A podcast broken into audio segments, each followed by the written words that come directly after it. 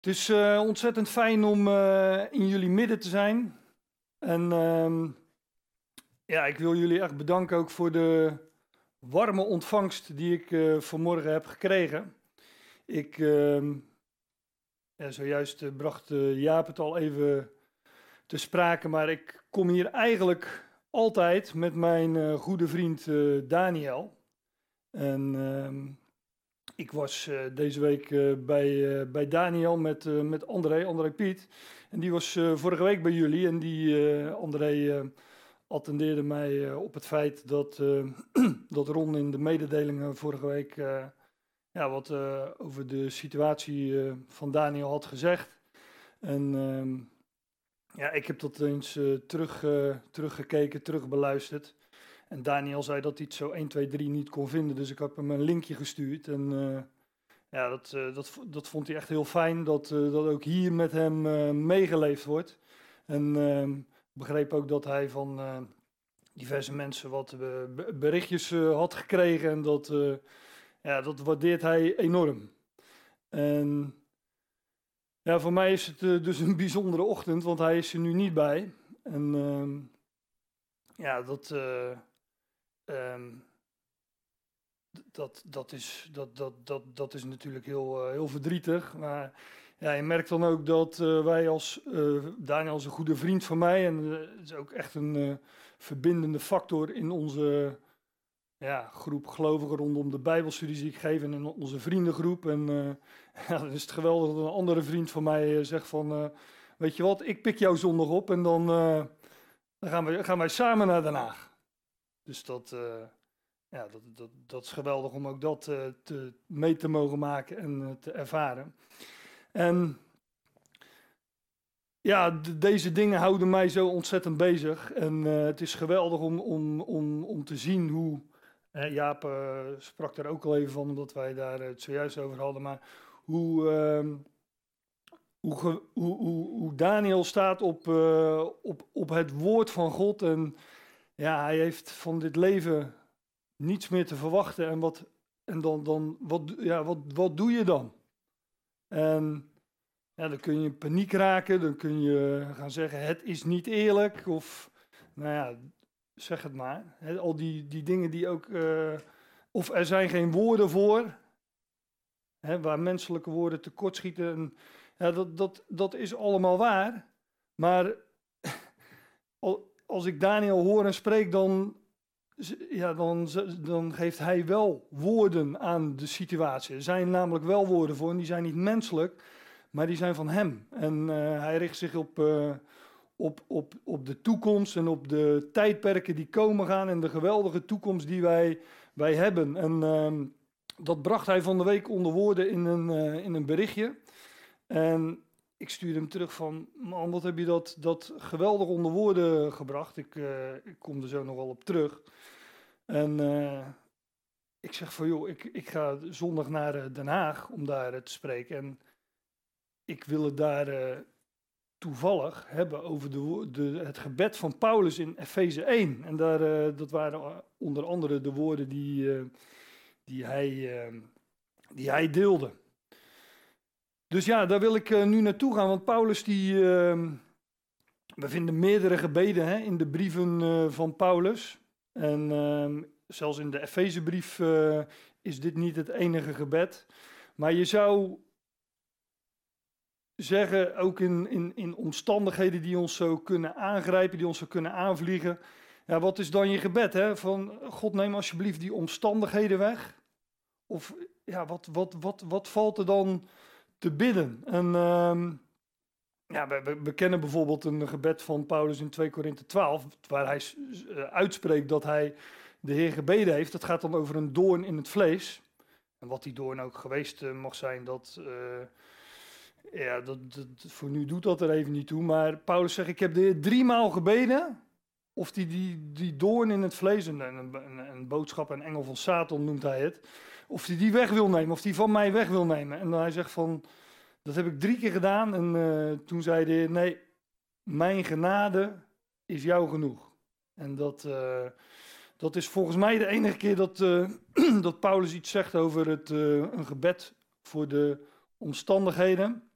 En ja, waar, waar bidt hij dan wel voor? En ik wil jullie meenemen naar, naar een gebed in, in Efeze 1 van Paulus. Wat zo veelzeggend is. Uh, ja, en ook zo'n geweldig voorbeeld voor ons. Ik ehm, val meteen ehm, niet midden in het gebed, maar bij, bij de aanvang van het gebed, in, uh, maar wel midden in, uh, in het hoofdstuk, in Efeze 1, vers 15. En daar zegt hij, vanwege dit, en dan laat ik de tussenzin voor nu even weg en lees ik verder, houd ik niet op om voor jullie te danken, wanneer ik jullie vermeld in mijn gebeden. Ja, en het heeft natuurlijk verband, hè, Paulus zegt vanwege dit, hè, daarom. Dus dat heeft natuurlijk verband met met het voorgaande. En het, uh, het voorgaande in de, in de, in de Efezebrief, dus dat is ook meteen de aanvang van de Efezebrief, is dat Paulus, uh, dat, dat vat hij dan samen in vers 3, dat hij zegt, gezegend de God en Vader van onze Heer, Jezus Christus, die ons zegent in alle geestelijke zegen in de hemel in Christus.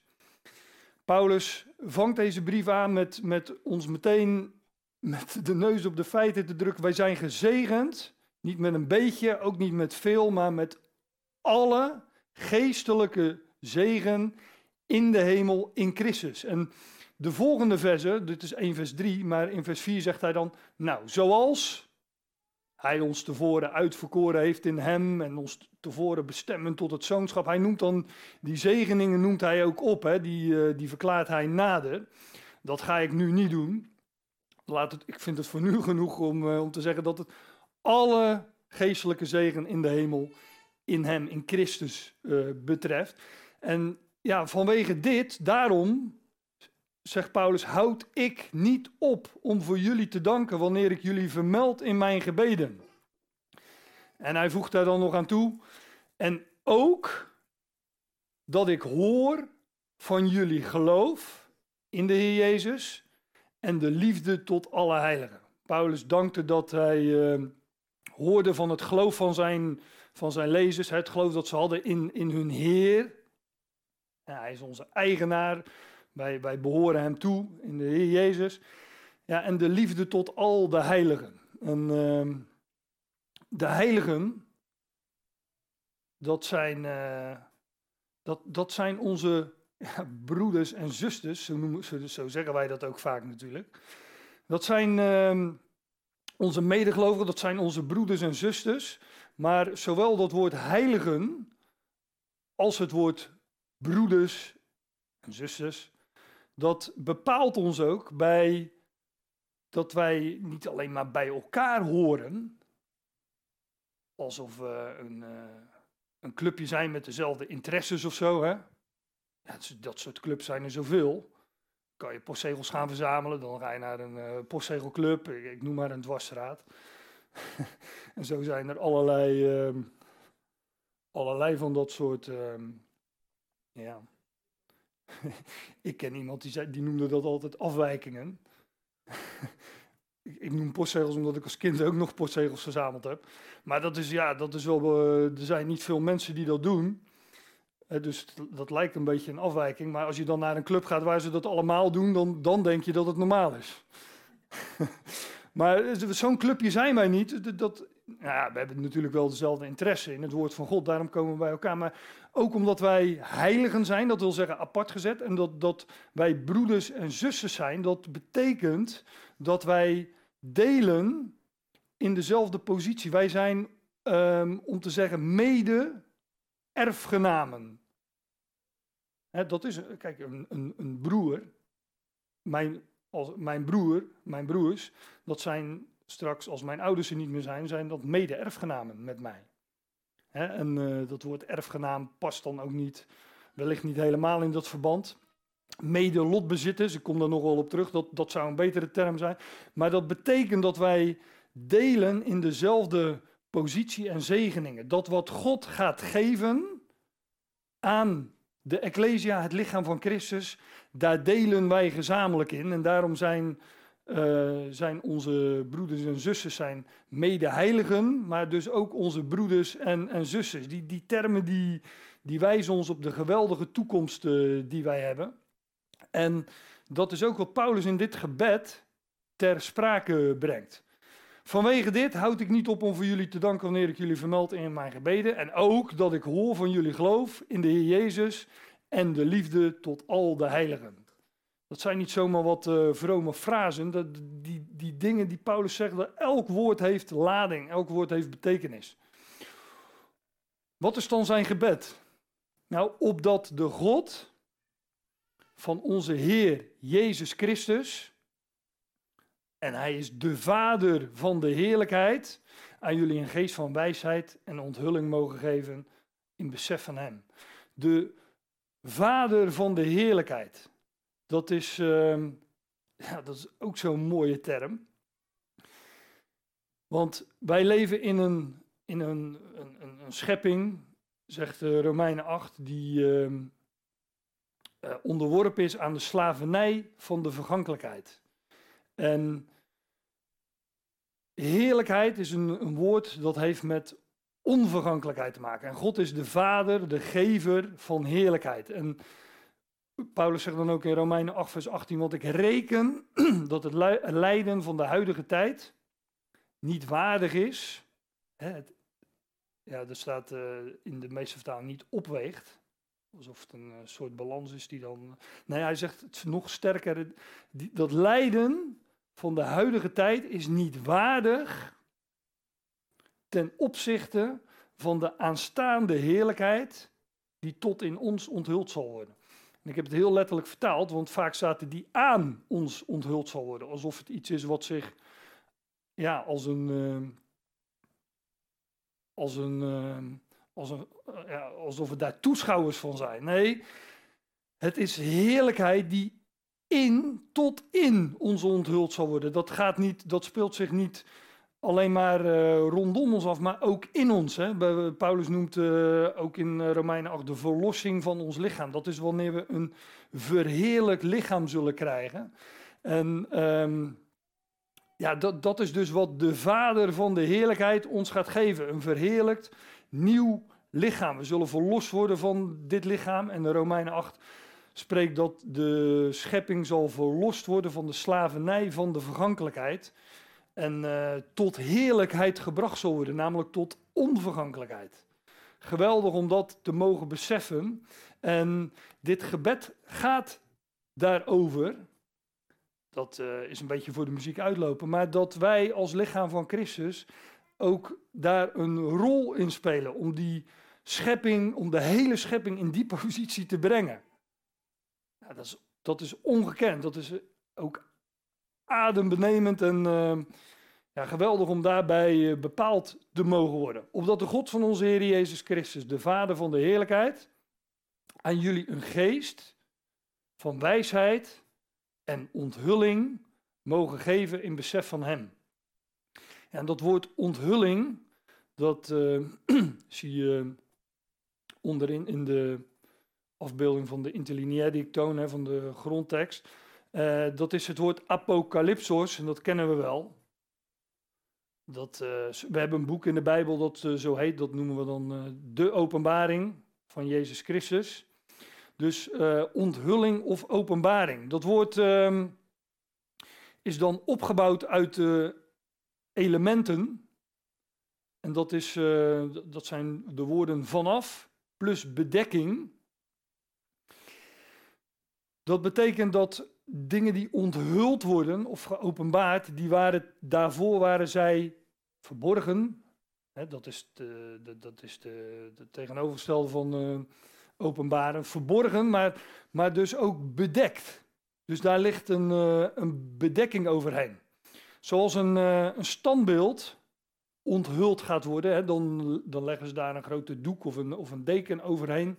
En ja, op het moment suprem wordt dan dat standbeeld onthuld.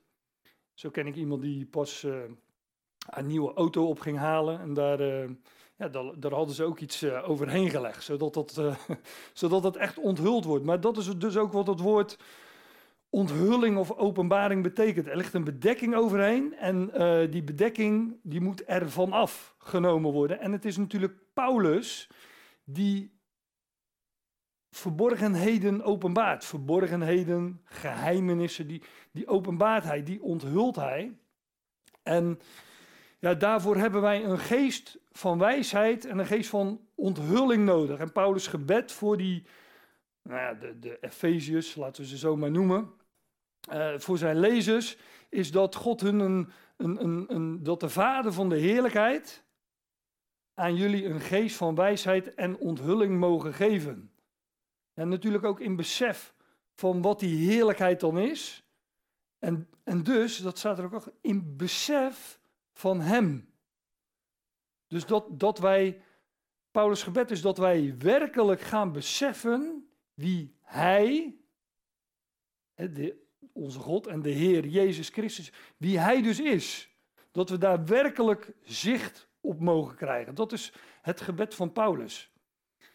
Want ja, ik had het net over omstandigheden en Paulus' gebed, bijvoorbeeld in 2 Korinthe 12 voor omstandigheden. Maar wanneer we dit ons beseffen, wie Hij werkelijk is, ja, dat, dat overstijgt alle omstandigheden. En daarom uh, meen ik ook dat, dat ja, daarom, daarom bidt Paulus ook hiervoor, dat we een, een geest van wijsheid en een geest van onthulling, dat God dat mogen geven in besef van Hem.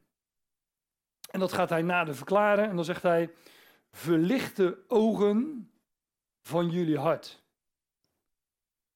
zodat jullie weten. Het gaat allemaal uh, om het weten van de dingen. Heb, uh, weten, beseffen, uh, kwamen we net al tegen in, in Romeinen 8, vers 18.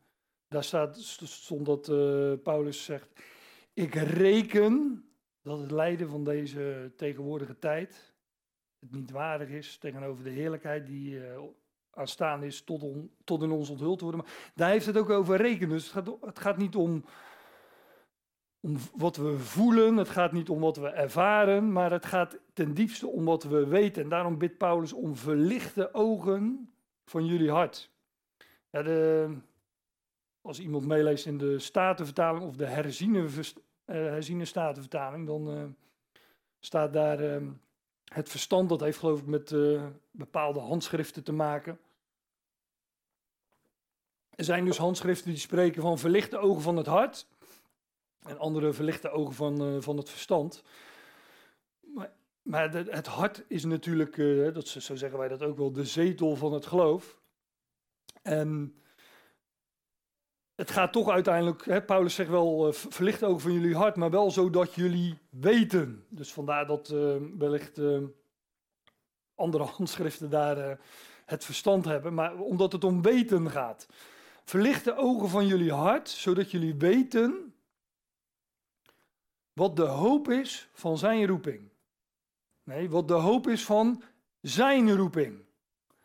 En Paulus bidde net al dat hij um, dat wij mogen komen, een geest van wijsheid en onthulling, in besef van Hem, dat we werkelijk zouden weten wie Hij is. En hier zegt Hij, ik bid om verlichte ogen van jullie hart, zodat jullie weten wat de hoop is van Zijn roeping.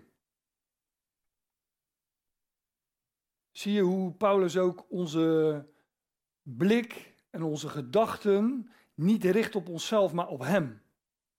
Telkens weer zodat we zouden weten wie Hij is. En waar, waarom, zegt Paulus, waarom zegt nou, Paulus nou niet van um, ogen van jullie hart, zodat jullie weten wat jullie, wat jullie roeping is? Hij zegt hier, nee, wat de hoop is van zijn roeping hè, en in besef van Hem. En dat is het bijzondere van de verborgenheid van dat geheimenis wat Paulus bekend mocht maken. Dat is dat zijn roeping, de roeping van Christus Jezus, dat is ook de onze. Want wanneer wij weten wat zijn roeping is, wanneer wij weten wie hij is, welke positie hij bekleedt, dan weten wij ook meteen wat onze positie is. En ja, dat, uh, dat, dat ga ik straks nog nader laten zien, want Paulus zegt dat ook in, uh, in deze verse. Wij delen als lichaam van Christus.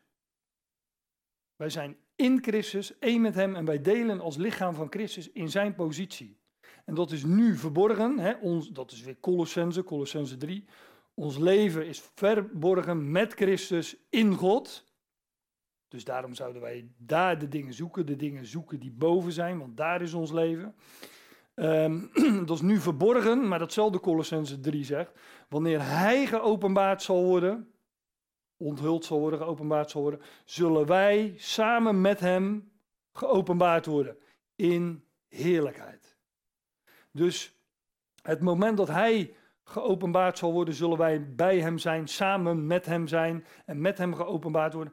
En ja, vergis je niet, wij zullen delen in alles wat aan Christus beloofd is. En het grote geheim, de verborgenheid, de onthulling die Paulus doet in zijn, uh, in met name deze brief, de Efezebrief, maar ook in andere brieven, is dat Christus niet slechts één persoon is, maar dat de Christus allen omvat die bij hem horen. Dus dat volk dat God zich nu verzamelt uit de natieën, hierheen, daarheen, ehm, dat, dat, die zijn geroepen tot om, om, om, om te delen in de positie van de Christus. Die zijn één lichaam met hem. Nu, ja, er is niks van te zien. Maar ook straks in de toekomst, als, dat, uh, als, als, als God deze hele schepping onder de voeten van de Christus gaat onderschikken. Want zo wordt dat in dit hoofdstuk genoemd. Dus laat ik, uh, laat ik verder lezen. Verlicht de ogen van jullie hart, zodat jullie weten wat de hoop is van zijn, van zijn roeping. En wat de rijkdom is van de heerlijkheid van zijn lotbezit onder te midden van de heiligen. Ja, dat uh, zijn, zijn lotbezit, dat wordt meestal met, vertaald in de gangbare vertalingen met uh, zijn erfenis. Dat, uh, ik heb statenvertaling voor me liggen, daar staat het ook zo. Alleen bij erfenis hebben wij, uh, ja, dat, zo, zo, zo, zo, zo noemde ik dat net ook al even als voorbeeld. Als mijn ouders overlijden, dan ben ik met, samen met mijn broers, uh, zijn wij de erfgenamen. Maar hier gaat het om, ja, juist om de levende Christus, die een bezit een deel, een lotsdeel, een lotbezit, voor mij part noemt het een erfenis, maar wel, dan wel met dit, dat idee in het hoofd, die van God een bezit, een, lotsdeel ontvangt. Ja, en wat is dat lotsdeel wat de Christus ontvangt? Dat, dat, ja, dat is alles. Gaan we straks ook nog lezen. Dat is alles, dat is het heelal. Alles wordt aan hem onderschikt, wordt aan hem onderworpen. En hij is degene die de hele schepping gaat bevrijden van de slavernij, van de vergankelijkheid en gaat brengen tot heerlijkheid. En dat is dus zijn lotbezit, hemel en aarde, het heelal, maar onder de heiligen. En die heiligen, dat zijn weer diezelfde heiligen, dat zijn zij die apart gezet zijn tot die roeping en delen in de positie van de Christus. En vandaar dat Paulus, de, de, vandaar dat Paulus bidt om verlichte ogen van jullie hart, zodat jullie weten wat de hoop is van zijn roeping. En wat de rijkdom is van de heerlijkheid van zijn lotbezit of zijn lotsdeel onder de heiligen. Want wij zijn samen lotbezitters met Christus. En uh, u zegt, nou, dat, dat klinkt mij uh, wat, uh, wat nieuw in de oren wellicht. In de Romeinen 8 vers 17, in de gangbare vertaling staat dan weer dat mede-erfgenamen met Christus. Alles wat hem als lotbezit toevalt, daar zijn wij dus samen lotbezitters van. Wij delen in die positie van, als lichaam, delen wij in de positie van ons hoofd. In, um, ja, dat, dat staat in Romeinen 8 vers 17, dus dat is het vers voor, dat, dat uh, vers wat ik zojuist citeerde, dat, waar Paulus zegt, ik reken dat het lijden van de tegenwoordige tijd, enzovoort. Maar um, ik, dat vers mag u zelf op, opzoeken. Ik, uh, ik wil mijn uh, presentatie een beetje beperkt houden. Maar ik wil jullie nog wel even meenemen naar Efeze 3. Want die Efezebrief is zo mooi. Daar, daar, daar brengt Paulus juist deze, onthult hij juist deze verborgenheden. En hij doet dat heel krachtig, kort ook in, in Efeze 3. Daar zegt, daar, daar zegt hij, ik, ik, maak, ik mag aan jullie dat geheim, dat, die verborgenheid bekendmaken, die Ionen, die tijdperken lang verzwegen is, uh, is geweest. Dat, en dat, dat in geest de natieën, dus de natieën zonder onderscheid, waar God tevoren een enkel volk had uitverkoren, het volk Israël, daar ook bepaalde zegeningen aan, uh, geeft. Maar uh, nu is het zo, zegt Paulus, en dat mag ik bekendmaken, dat in geest de natieën weer dat samen lotbezitters zijn. Dus samen, ik lees gewoon even, laat ik eerst even verder lezen. Samen lotbezitters zijn, samen tot het lichaam behoren. Ja, het staat er nog korter hoor. Want dat woordje, dat zie je in de interlineair daaronder, dat woordje sus, soma. Dat sus is samen en soma, dat kennen we, dat heeft ook met het lichaam te maken. Het somatische, psychosomatische klachten, dat is de psyche die doorwerkt in het lichaam, om het zo te zeggen. Voor zover ik er verstand van heb. Maar, uh, maar soma is gewoon samen lichaam. Heel kort. Dus dat, de dat in geest de natieën samen lotbezitters zijn, samen lichaam zijn, dat staat er eigenlijk. En samen deelhebbers van de beloften in Christus Jezus, door het evangelie. Dus de natieën zonder onderscheid, de gelovigen uit de natieën, in geest, zegt Paulus, zijn samen lotbezitters, samen lichaam en samen deelhebbers van de beloften en dan in Christus Jezus. Dus elke keer dat je dat woord samen ziet in de brieven van Paulus, moet je je afvragen samen met wie? Nou, het antwoord is samen met Christus Jezus. In Christus. Wij delen in zijn positie en, nou ja, zoals hier ook staat, de belofte, alle beloften die aan de, wij delen ook niet in de beloften die aan Israël gedaan zijn. Nee, wij delen in de beloften die aan de Messias van Israël gedaan zijn. En Messias is Hebreeuws. En het Griekse equivalent daarvan is Christus. Want Christus is, dat betekent gezalfde, Messias betekent ook gezalfde. Wij delen dus in de positie van Christus, van de Messias. En dat is dus veel hoger dan alles wat God aan Israël beloofd heeft. In de naties zijn samen lotbezitters, samen lichaam en samen deelhebbers van de belofte in Christus Jezus door het evangelie. Ja, even. Dus Paulus bidt voor die verlichte ogen, voor dat we zouden weten wat de hoop is van zijn roeping, wat de rijkdom is van de heerlijkheid van zijn lotbezit onder de heiligen en wat de overtreffende grootte is van zijn vermogen in ons die geloven. Dus er is een, een overtreffende grootte van zijn vermogen werkzaam in ons die geloven.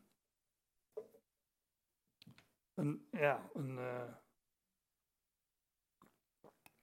het, is al, het is al groot, een grote, van vermogen, maar dan ook nog eens hyperballon in het Grieks, en overtreffend. Wij zouden weten, wij zou, en daar heb je verlichte ogen voor nodig, want God moet je daar de ogen voor openen, maar wij zouden weten welke, ons, welke ontzagwekkende kracht, dus niet alleen straks, deze hele schepping gaat onderschikken. Maar dat, dat, dat die kracht nu al ons deel is. Paulus zegt, die werkt nu al in ons, die geloven. In overeenstemming met de inwerking van de kracht van zijn sterkte. Ja, ik vind dat, uh, dat, ik vind dat zo geweldig. Dat, dat, dat ook in, in, dit zijn allemaal verschillende woorden voor vermogen. Hè, dat woord voor, uh, voor vermogen is. Uh, dynamos. Dat kennen wij, kennen wij ook van het woord dynamiet, dynamiek, dynamisch. En uh, inwerken, dat is weer het woord uh, hè, energie. Nou, zo zijn er allemaal uh, van die Griekse woorden. Die, kijk, Paulus heeft eigenlijk woorden tekort om dit onder woorden te brengen. Dat merk je wel. Hè? Wat de overtreffende grootte is van zijn vermogen in ons die geloven. In, die, ons die geloven. En dat is in overeenstemming of naar de inwerking in ons van de kracht van zijn sterkte. Nou, sterker kun je het niet uitdrukken, denk ik. Dus Paulus wijst ons op de kracht die nu al in onze sterfelijke lichamen inwerkt.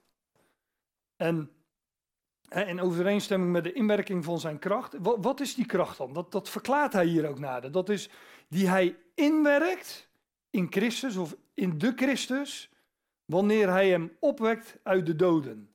En wanneer hij hem doet zitten aan zijn rechterhand in de hemel. Dus ja, wij, ik begin ervan te stotteren, maar wij, wij hebben, dat durf ik rustig te zeggen, wij, wij hebben nauwelijks een idee van wat God, wat, God bij machten is te bewerken in ons. De, de, de, de kracht die, waarmee hij Christus uit de doden heeft opgewerkt, opgewekt, die werkt nu al in ons. Die hij inwerkt, die, die, die kracht die hij inwerkt in de Christus wanneer hij hem opwekt uit de doden. En daar is hij niet bij gebleven. God heeft hem doen zitten aan zijn rechterhand in de hemel. God heeft hem de allerhoogste plaats gegeven in de hemel aan zijn rechterhand. Daar is Christus nu. En die kracht waarmee hij dat gedaan heeft, die werkt nu al in ons. Ja, dat, dat, dat is geweldig.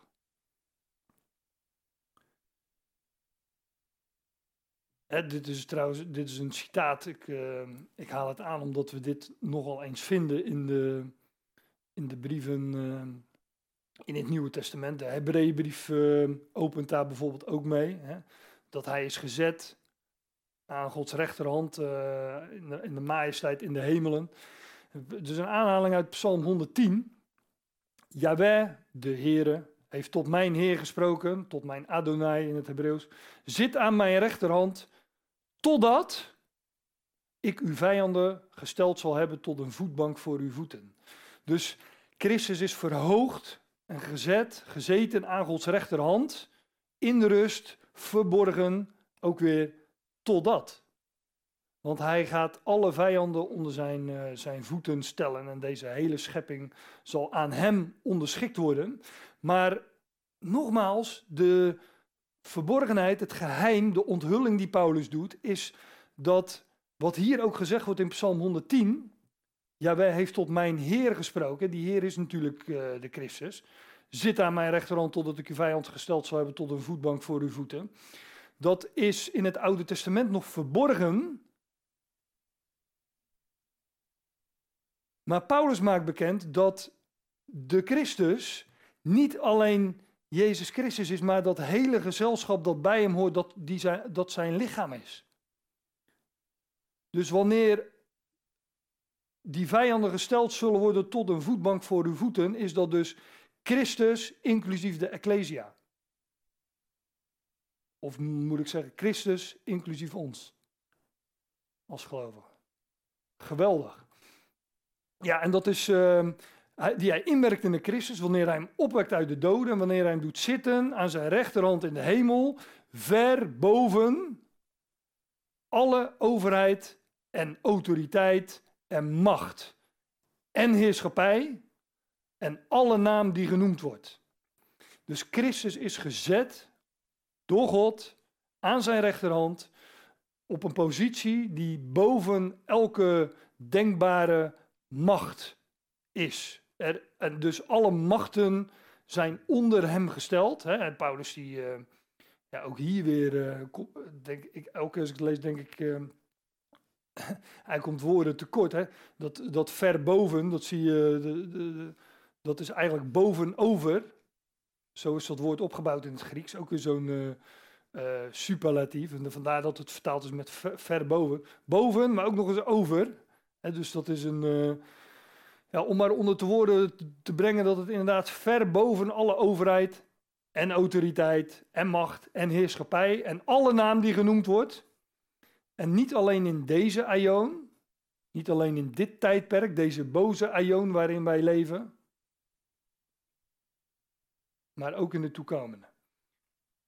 En dat is een, uh, ja, ook dat is natuurlijk een, een geweldige uh, troost en bemoediging, dat wij weliswaar leven in een boze aion, waarin de boze deze aion regeert, maar dat er niets, en dan ook helemaal niets, plaatsvindt buiten hem om. Want hij is boven elke overheid, autoriteit, macht en heerschappij en alle naam die genoemd wordt gesteld. Hij staat daarboven, dus hij is ook de beschikker van alle dingen. En uh, ja, zo, zoals ook een lied zegt wat, uh, wat, wat, wat Daniel ook nog aanhaalde van de week uh, tegen mij. De, zijn weg is de beste, de beste altijd. Dat, dat mag je weten als je, als je dit beseft, dat wat er ook gebeurt en welke machten en krachten er ook werkzaam zijn, hij is daar niet boven, maar ver boven gesteld. Dus hij is de beschikker van alle. En niet alleen in deze aion, maar ook in de toekomende. Wanneer hij zijn heerlijkheid, ja, waarin, waarin in de toekomende aionen, wanneer die heerlijkheid steeds verder geopenbaard zal worden. Ver boven alle overheid en autoriteit en macht en heerschappij en alle naam die genoemd wordt. Niet alleen in deze aion, maar ook in de toekomende. Ja, dat, dat is, dat gaf ik al even aan, dat, dat, dat is nu al een feit. Dat is natuurlijk verborgen. En, uh, maar dat is wel een feit. Alles is al onder hem gesteld. En uh, Paulus, ja, Paulus zeg ik nu, maar laat ik het uh, in het midden houden. De schrijver van de Hebreeënbrief, die, die brengt dit naar voren. En die zegt, maar iemand betuigt ergens, ik val midden in het verhaal, in, het, in, het, in de uiteenzetting. Iemand betuigt ergens, en dat is uh, David in Psalm 8. En hij zegt: Wat is de mens dat u hem gedenkt, of de zoon van de mens dat u naar hem omziet? Dit gaat natuurlijk over de zoon van de mens, de zoon des mensen, Heer Jezus Christus. U maakt hem een beetje iets minder dan de engelen. Het gaat over, ja, ik ga er wat uh, kort doorheen, maar dit, gaat over uh, Christus die voor korte tijd beneden de engelen is gesteld, doordat hij hier kwam als mens. En uh, hij, uh, hij is, dat is weer Filippenzen 2, hij is de mens, mensen gelijk geworden, heeft zichzelf ontledig, is de mensen gelijk geworden, de gestalte van een slaaf heeft hij aangenomen, enzovoort. U maakt hem een beetje iets minder dan de engelen. U kroont hem met heerlijkheid en, en eer. En u, u stelt hem over de werken van uw handen. Hier wordt in één zin zijn vernedering, zijn komst als mens uh, uh, geschilderd, maar ook zijn verhoging, hè, gekroond met heerlijkheid en eer. God wekte hem op. En u stelt hem over de werken van uw handen. Alles onderschikt u onder zijn voeten. Want in het alles aan hem onderschikken, laat hij niets niet onderschikt aan hem. Dus daar is niets van uitgezonderd. Alles is hem onderschikt en daar is niets van uitgezonderd, zoals Efeze 2 het zegt. Hij is gesteld, geplaatst aan Gods rechterhand, boven, nee, ver boven alle overheid en macht en autoriteit en heerschappij enzovoort. Maar nu zien wij nog niet dat alles aan hem onderschikt is. Nee, want dat is verborgen en dat, uh, dat wacht totdat totdat, ja, tot de bestemde tijd, laat ik het zo maar zeggen. Maar wij zien Jezus met heerlijkheid en eer gekroond. En dat is natuurlijk met, met geestelijke ogen. En, en zo wordt hij ons beschreven in het woord van God. En daarom mogen wij hem zo zien. Maar dat neemt niet weg dat nu, dat nu al alles aan hem onderschikt is. Dus dat, uh, dat betekent ook dat hij de beschikker is van alle dingen. Dat we rust mogen hebben bij wat hij beschikt en vrede mogen hebben bij wat hij plaatst en beschikt. En uh, daarin ook op hem mogen vertrouwen. Geweldig om daarbij bepaald te worden. Hij onderschikt. Ik ga nog even terug. Nou, dat is wel erg ver natuurlijk. Hij is dus geplaatst ver boven alle overheid en autoriteit en macht en heerschappij. En alle naam die genoemd wordt, niet in, alleen in deze eeuw, maar ook in de toekomende. En hij onderschikt alles onder zijn voeten. Dus God, God onderschikt alles onder de voeten van Christus. God onderschikt alles onder de voeten van de Christus. Alle overheden, machten, alle heerschappijen, elke naam die genoemd wordt. Maar weet u wat hiervan uitgezonderd is, wat niet onder zijn voeten onderschikt wordt? Dat is de Ecclesia. De gemeente, of ja, hoe, uh, ik weet niet hoe jullie dat noemen, ik uh, gebruik graag het Griekse woord. Maar de Ecclesia, die is het lichaam van Christus. Dat staat hier trouwens in, uh, in dit vers. Hè? Als ik verder lees. Hij geeft hem als hoofd boven alles aan de Ecclesia, die zijn lichaam is. Dus wat is die Ecclesia? Nou, dat is zijn lichaam. Maar de Ecclesia, die is in die zin niet aan hem onderschikt.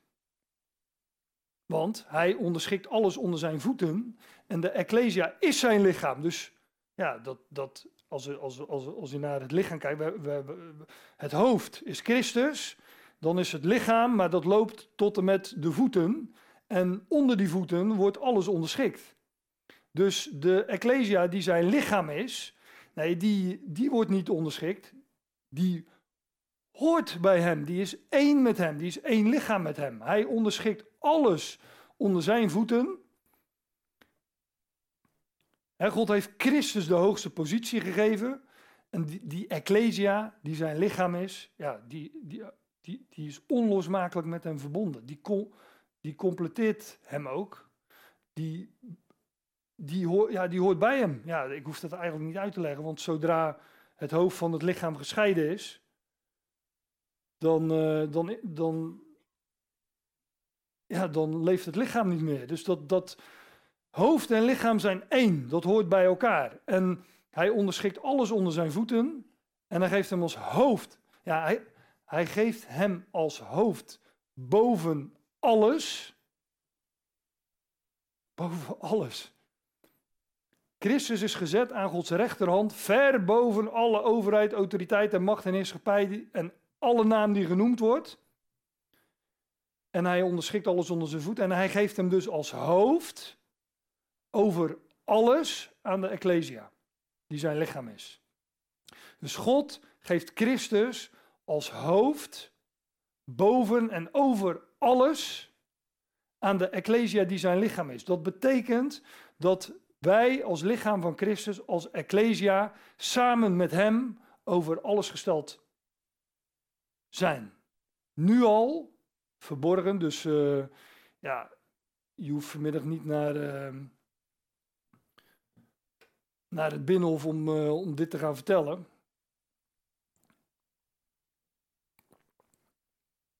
Om daar aanspraak op te gaan maken, want dat wacht totdat.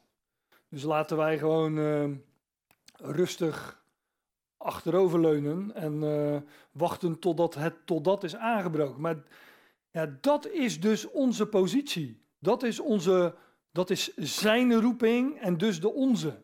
En Paulus bidt om om verlichte ogen van het hart of van het verstand, dat, dat we dat gaan weten, dat we dat beseffen en dat we daaruit leven. Dat wij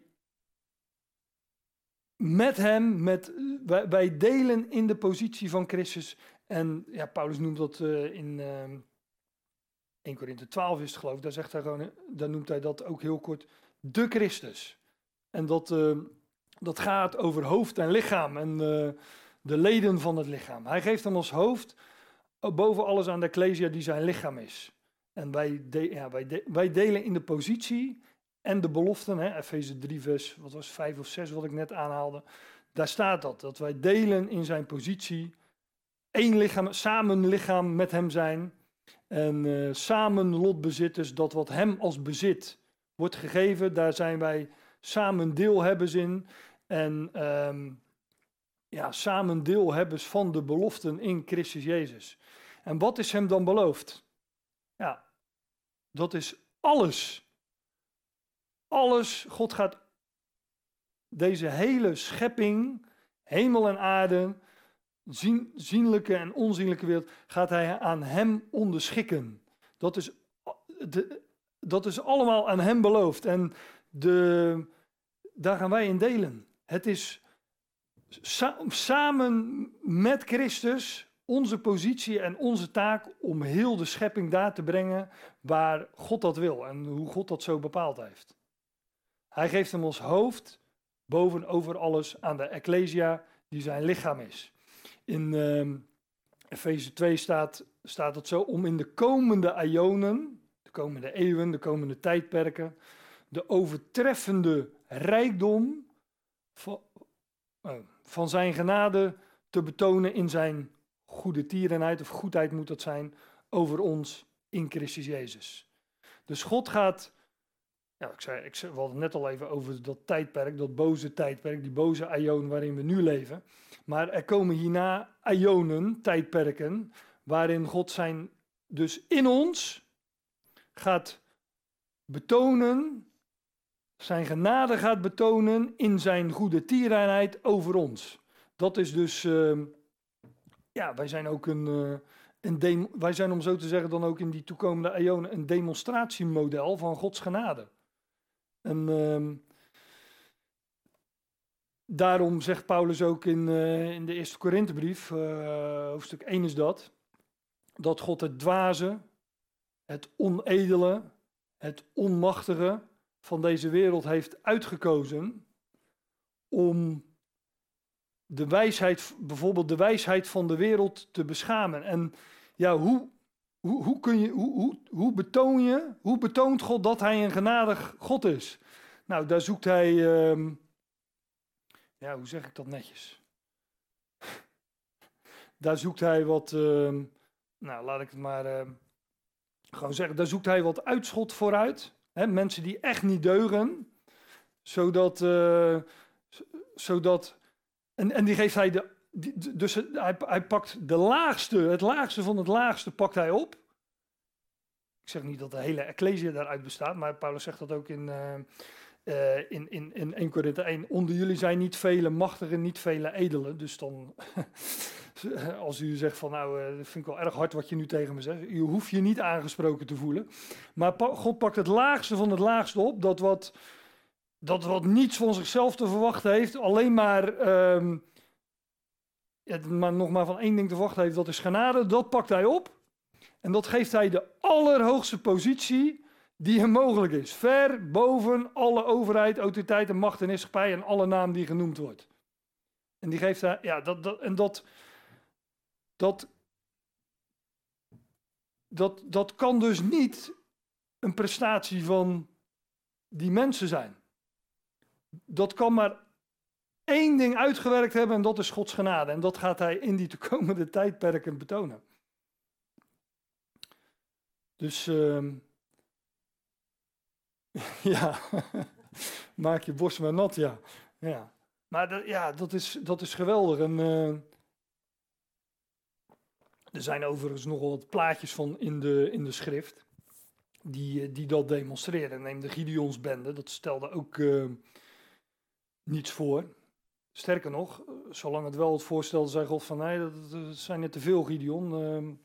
En bracht hij nog wat beperkingen aan, totdat een heel klein groepje overbleef. Maar de mooiste is misschien wel um, David, die, uh, die al, ja, let op, hij was, David was al tot koning gezalfd.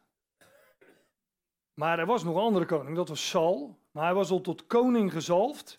En David, uh, die was op de vlucht, dus hij, moest, hij was weliswaar al Mashiach hè, in het Hebreeuws, gezalfd. Maar hij moest zich verbergen. En dat deed hij in een uh, spelonk, een grot van Adullam. En daar was hij niet alleen. Buiten het zicht van de wereld verzamelde daar zich een, um, een groep mensen rondom hem die, de een had een, dat staat er ook, de mensen die bedroefd waren, die een schuldeiser hadden, allemaal, uh, nou wat Paulus in 1 Korinthe 1 noemt, het zwakke, het dwaze, het onedele van deze wereld, dat werd tot David verzameld, buiten het zicht van, uh, van de wereld. Door hem die al gezalfd was tot koning, maar dat in de praktijk uh, nog niet was. Dat was nog niet geopenbaard, nog niet onthuld. En dat is een schitterend plaatje van natuurlijk van Christus in de huidige tijd. Die uh, verborgen voor het oog weliswaar, maar gezalfd is. Hij is de Messias, hij is de Christus. En wat doet hij? Nou, hij verzamelt uh, dat, dat groepje uit de natieën. En dat lees je overigens van die, van die lui, om het maar zo te zeggen, die bij David in die spelonk waren. Dat zij later, toen David werkelijk koning werd, daar heb je een uh, hoofdstuk, voor mij is het laatste hoofdstuk van of één samen of twee samen, of het ene laatste hoofdstuk, daar staat in mijn Bijbel boven Davids helden. En de, al die, uh, die, die, die, die, die, van die groep van 400 man waren het overigens, maar van die groep die zich tot David verzamelen, die, uh, die allemaal een probleem hadden, die kregen later de allerhoogste positie aan het hof van David. Herkent u uzelf daar al in? Nu, verborgen met Christus, maar straks de allerhoogste positie, ver boven alle overheid, macht, autoriteit en alle naam die genoemd wordt. Dat is, dat is nu al zo, maar dat wordt straks onthuld, geopenbaard. Hij geeft hem als hoofd over of boven alles aan de Ecclesia die zijn lichaam is. De vervulling van hem die alles in allen vervult.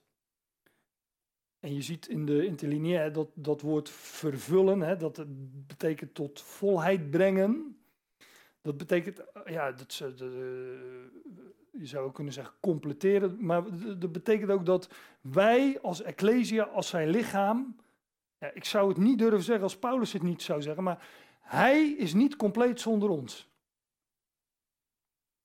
En wij zijn de vervulling, de compleetmaking, de tot volheid brenging van Hem die alles in allen vervult.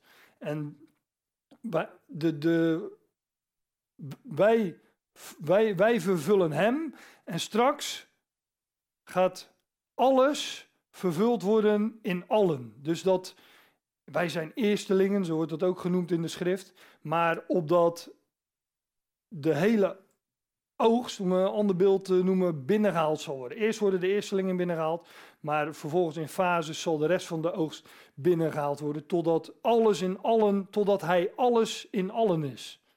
de vervulling van hem die alles in allen vervult. Geweldig om, uh, om daarbij stil te mogen staan. De Ecclesia completeert het, ja, het lichaam, maar de Ecclesia is het lichaam, dus ik had moeten zeggen, de Ecclesia completeert het hoofd en dus, en dus ook het lichaam. Hoofd en lichaam zijn boven alles gesteld. Dat is onze roeping, want dat is zijn roeping dat is, en dat is onze positie. En alles en allen zullen door hem vervuld worden. De Romeinen 8 haalde ik net al aan.